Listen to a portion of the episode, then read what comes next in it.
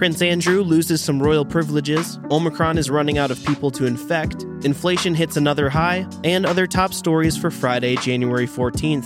Stay informed while remaining focused on Christ with the pour over. Thanks for joining us. Here's the quote of the day If you're not confident in the authority of the scriptures, you will be a slave to what sounds right. Matt Chandler. Let's get started with some espresso shots. Prince Andrew is being sued by Virginia Giuffre, one of Jeffrey Epstein's most outspoken victims. Giuffre alleges that Prince Andrew sexually assaulted her when she was 17 years old, but the prince adamantly denies the accusation, saying he doesn't ever remember meeting her. A widely circulated photo shows he did at least meet Giuffre as a teenager. Prince Andrew attempted to get the lawsuit thrown out, arguing that the 2009 settlement agreement between Giuffre and Epstein precluded action against him. However, a New York judge rejected the dismissal earlier this week, allowing the civil suit to proceed. Prince Andrew's royally bad week continued when his mother, the Queen, stripped him of all military affiliations and royal patronages, saying he will defend his case as a private citizen. It's easy to become angry and indignant over world events and criminal trials, but much more difficult to live with the tension of desiring change while simultaneously loving everyone involved. Followers of Christ are called to live in that tension, loving the very people they work against. But I tell you, love your enemies and pray for those who persecute you, so that you may be children of your Father in heaven. Matthew 5:44. There's some encouraging pandemic news. Scientists say that Omicron is so wildly contagious that just seven weeks after being named a variant of concern, it's running out of people to infect. Cases peaked in South Africa on December 17th, in the UK on January 5th, and cases are beginning to decline in New York. But to put a slight damper on that killer herd immunity party you're planning, health experts are reminding people that COVID has proven to be annoyingly unpredictable in the past. Meanwhile, the Supreme Court stopped the Biden administration's mandate that all employees of large U.S. businesses be vaccinated or tested regularly, saying the administration overstepped its authority. However, the Supremes did allow a vaccine mandate impacting most healthcare workers to stand.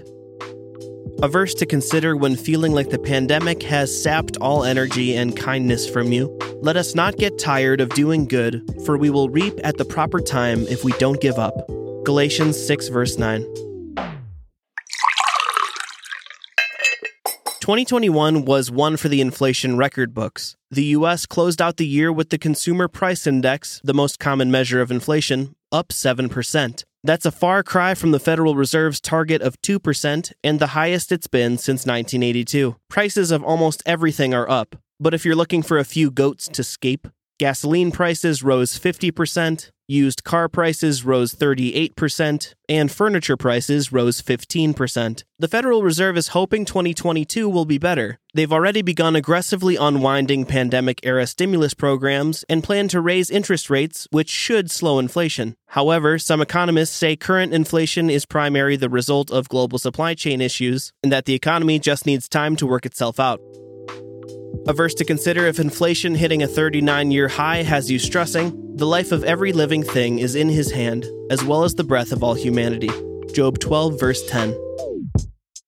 For many, 2021 was just re 2020. While TPO covered a lot of the same topics both years COVID 19, coronavirus, the pandemic, the coronavirus, and Elon Musk's Twitter account 2021 was still quite unique. Last year, we sent 10 million of our newsletter emails, which had 4.7 million unique opens. We grew the newsletter subscribers from 35,000 to 115,000, and we were able to start this podcast in August, which now pretty consistently has 2,500 to 3,000 downloads per episode. Translation we were super blessed and continue to be amazed at what God is doing to calm nerves and point people to Him through something as simple, yet often anxiety and anger inducing, as the news. If you've enjoyed or appreciated TPO, support our staff and mission in 2022 by choosing to pay what you can get for free. Options range from $1 per month to a lifetime membership.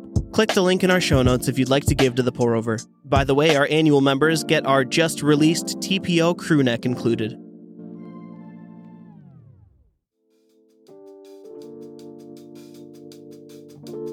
In other brews, it's time for a rapid round of updates.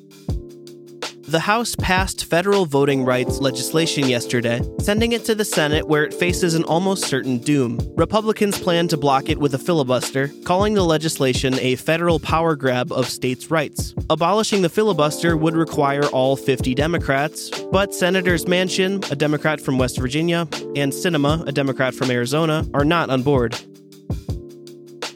The House committee investigating the January 6th Capitol riot requested Kevin McCarthy, the top House Republican, to voluntarily testify about the events of the day. McCarthy promptly declined, saying the committee's, quote, only objective is to attempt to damage its political opponents.